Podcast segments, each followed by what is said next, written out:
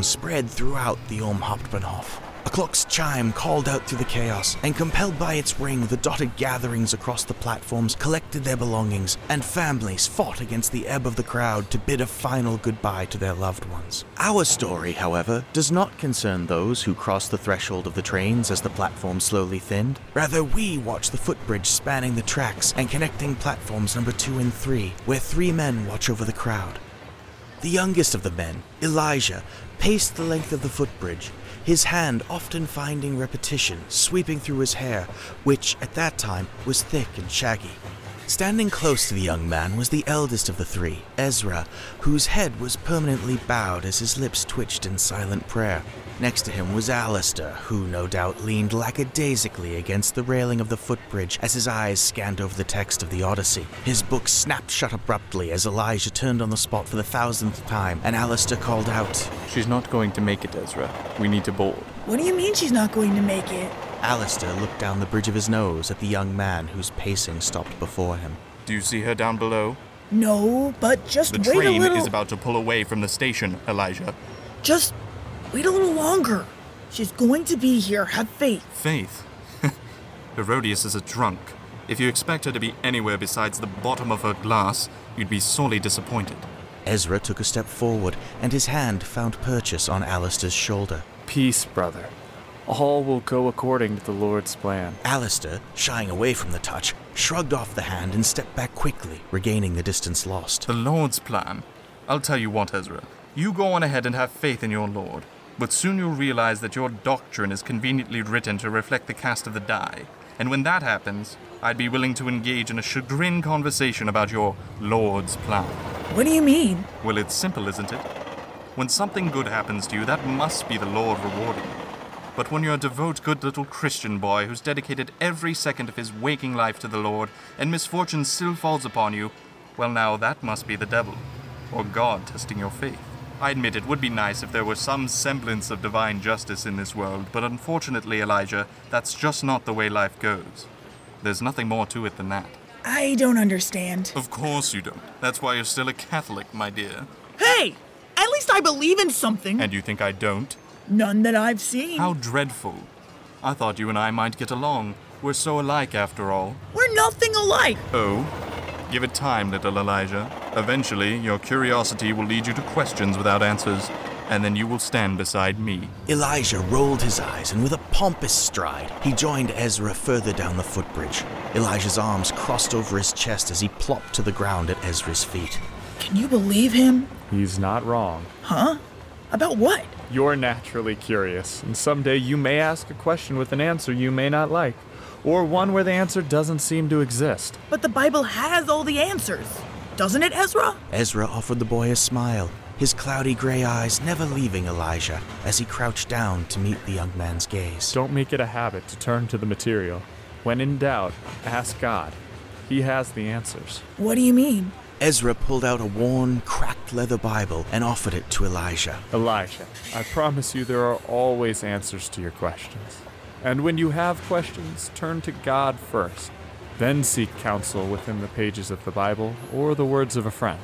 Ezra clasped him on the shoulder as Elijah slowly nodded and took the Bible, clutching it close to his chest. As Elijah soothed himself with the presence of the book, the train sprang to life down below, causing Elijah to jump high in the air.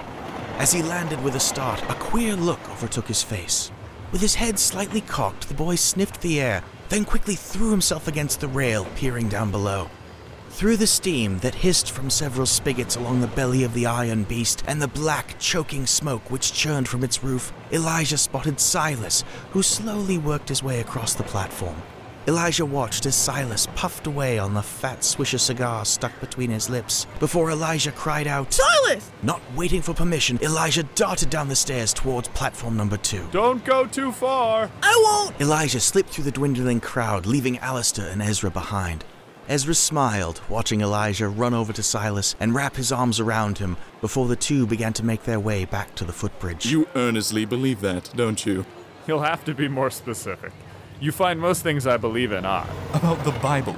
I do. You realize what you're preaching is in direct contrast to the doctrine of the church. Of course. You could be hung for heresy if you keep it up. So I should preach falsely then. You should be careful about what you inspire in the boy, is all. I encourage him to explore his beliefs, despite what our orders are. Your orders. You're one of us, my friend.